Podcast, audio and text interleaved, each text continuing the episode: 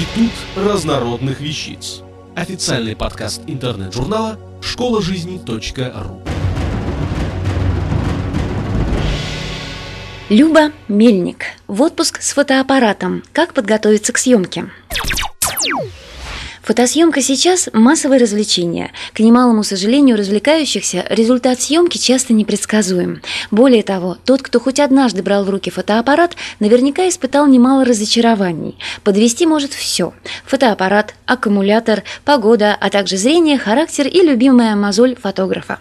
Потому, собираясь в отпуске активно фотографировать, во-первых, изучите технику, на которой предстоит работать, во-вторых, подготовьте ее и, главное, себя к работе в поле – в-третьих, научитесь фотографировать. Осваиваем технику. Дайте себе время на освоение свежекупленной камеры. Начните с чтения инструкций по эксплуатации, затем обязательно установите дату и время. Отключите отображение этой даты на снимке. Понимаю, эти советы звучат смешно, но на всяких фотофорумах столько банальных до неприличия вопросов и в ответ советов почитать инструкцию. А уж фотки с циферками, свидетельствующими о дате съемки, нередко реальной дате не соответствующей, в интернете всякий, наверное, видывал. Большинство цифровых Цифровых мыльниц дает возможность снимать в автоматическом режиме, когда от вас требуется лишь фокусировка камеры на нужном объекте, и в режиме полуавтоматическом с заданием параметров съемки. Чаще всего в инструкции вариации полуавтоматического режима именуются сюжетными программами, сценариями.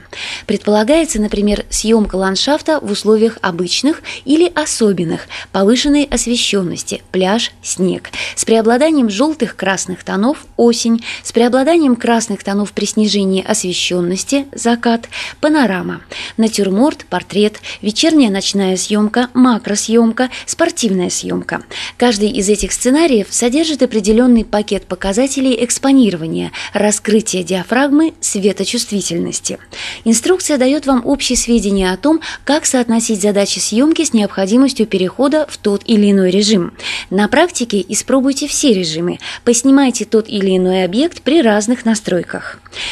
Можете вести журнал таких испытаний, а можете обойтись без этого. Фотоаппарат сделает это за вас. Графический файл с цифровой камеры содержит много всякой информации о себе.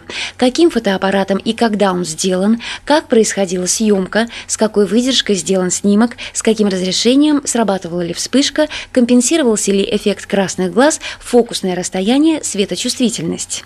Эти данные записаны в формате EXIF. Их наличие помогает оптимизировать печать снимка. Но не только.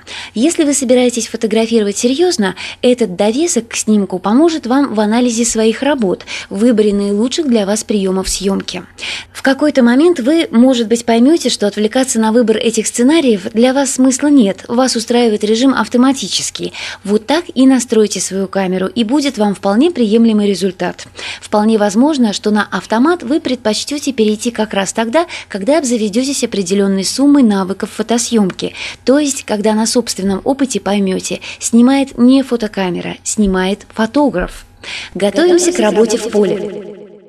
Отправляясь в путешествие, вы везете с собой не только фотоаппарат. К нему вы прихватили зарядное устройство, сменную карту памяти, а самое главное – удобную для работы одежду и обувь. Вот с последнего и начнем. Девушка-фотограф на шпильках – это, конечно, красиво, но имейте в виду, она не фотографирует, она позирует. Снимать на каблуках нормально невозможно. Нужна свободная, спокойная обувка, в которой вы сможете прошагать раза в два-три больше, чем ваши спутники, чтобы найти найти точку съемки, надо потоптаться у объекта, порой изрядно. А чтобы сделать снимок, нужна устойчивая поза. Одежда тоже свободная, удобная. Профессионалы на съемку в сумку с прочими принадлежностями не лишним считают положить, например, чистую футболку, ибо работа до пота для фотографа дело обычное. Примите этого внимание. А также то, что при съемке может оказаться необходимо вскарабкаться куда-нибудь повыше, либо присесть, встать на колено и даже прилечь в поисках интересного ракурса.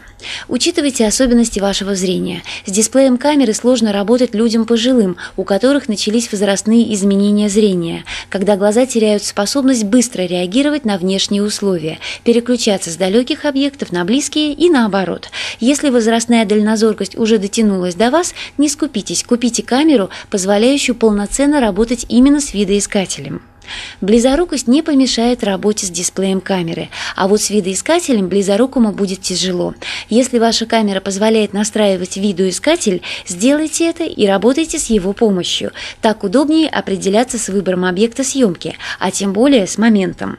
Не забывайте проверять состояние аккумулятора или батарей. Понаблюдайте, как долго держится заряд, насколько снимков его хватает, как практика соответствует тому, о чем говорит инструкция. И знайте о мерах экономии заряда. Во-первых, не просматривайте отснятые на дисплее камеры. Все равно нормально оценить эти снимки вы так и не сможете.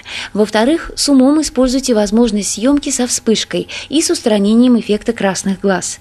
В-третьих, подумайте, может вообще откажетесь от работы с дисплеем. Работать с видоискателем гораздо удобнее.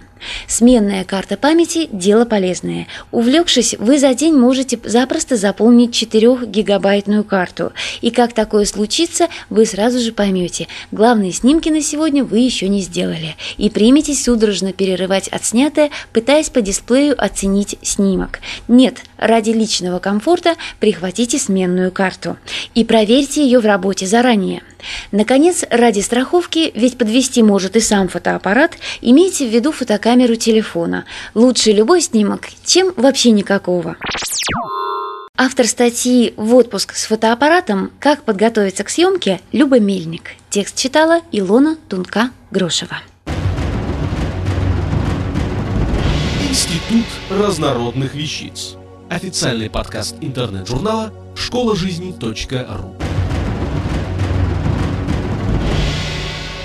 Слушайте и читайте нас на www.школажизни.ру.